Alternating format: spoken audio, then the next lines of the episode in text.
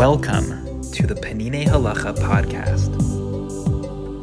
Chapter 2, Section 2 The times when chametz is prohibited by Torah law and by rabbinic law. Although the prohibition against chametz applies primarily during the seven days of Pesach, from the 15th through the 21st of Nisan, nevertheless, we were commanded to remove chametz from our homes at noon on the preceding day, the 14th of Nisan, also known as Erev Pesach. The prohibition against eating chametz also begins at noon on the 14th, as it is written, And you shall sacrifice the Pesach offering to God, you shall not eat chametz with it. This prohibits the eating of chametz from the time fit for bringing the Pesach sacrifice, that is, at noon on the 14th of Nisan. This prohibition against eating chametz includes the prohibition against deriving any benefit from it. In order to distance one further from possibly violating commandments, the sages added to the prohibitions and forbade gaining benefit from chametz for an additional hour. They also forbade eating chametz for two extra hours, since on a cloudy day people are likely to err by as much as two hours in calculating noon.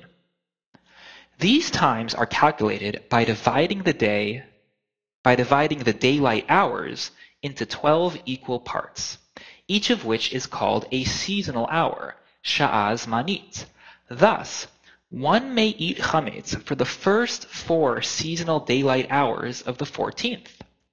During the fifth hour, it is rabbinically forbidden to eat chametz, but it is still permissible to derive benefit from it by, for example, feeding it to an animal or selling it to a Gentile. When the sixth hour of the day begins, possession of chametz becomes prohibited rabbinically, and if one forgot to sell it to a Gentile by that point, it is too late and it must be destroyed. When midday arrives, that is, after the sixth daylight hour ends, chametz is now forbidden by Torah law, both for consumption and for deriving any benefit, and one mis- must dispose of their chametz as soon as possible. Every moment that one does not get rid of it, he violates the positive commandment to remove the chametz. Once the holiday actually begins, that night, on the 15th of Nisan, Two additional prohibitions apply, bal yira'eh and bal yimatzeh. It shall not be seen and it shall not be found. The prohibition against eating chametz also becomes more severe once the holiday starts. One who willfully eats chametz after midday on the 14th is punishable by lashes only, whereas one who willfully eats chametz after the holiday begins is punishable by kares. This is based on the verse, Whoever eats chametz from the first until the seventh day, that soul shall be cut off from Israel. Chametz becomes permissible once again after Pesach, except that our sages forbade chametz that belonged to a Jew during the holiday. This is called chametz she'avar alav haPesach. Since by keeping the chametz on Pesach, this Jewish person violated the prohibitions of Bal Yira'eh and Bal Yimatzeh, shall not be seen and shall not be found. The sages prohibited eating or gaining benefit from that chametz even after Pesach. Chametz that was in possession of a Gentile during Pesach, however, is completely permissible. A Jew may buy it and eat it. To summarize, though Pesach begins at nighttime on the 15th of Nisan, Mitzvot related to chametz begin earlier. This is rooted in the fact that the Korban Pesach, the Paschal offering, was brought not on the 15th of Nisan, but in the hours before, that is, on the afternoon of the 14th, or what today we would call Erev Pesach, the day before Pesach begins. After four daylight hours on the 14th, that is, around 10 a.m., one is rabbinically prohibited from eating chametz. After five daylight hours, around 11 a.m., one is rabbinically prohibited from deriving benefit from chametz. That means that if one wants to sell their chametz to a Gentile, it must happen before this time.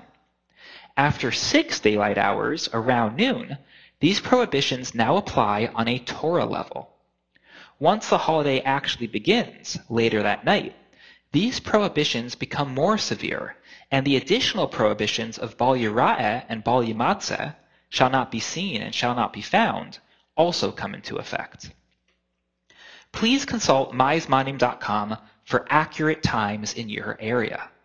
Finally, any chametz that was owned by a Jew during Pesach cannot be eaten even after Pesach. One reflection. Though today we do not have the merit to offer the Korban Pesach, the Paschal offering, on the 14th of Nisan in the afternoon, our day is still modeled and shaped by this experience.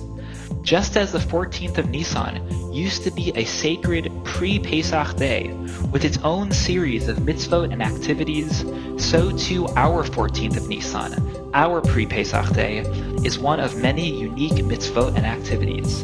In a way, Pesach, which begins on the 15th, has already taken hold for us, even on the 14th.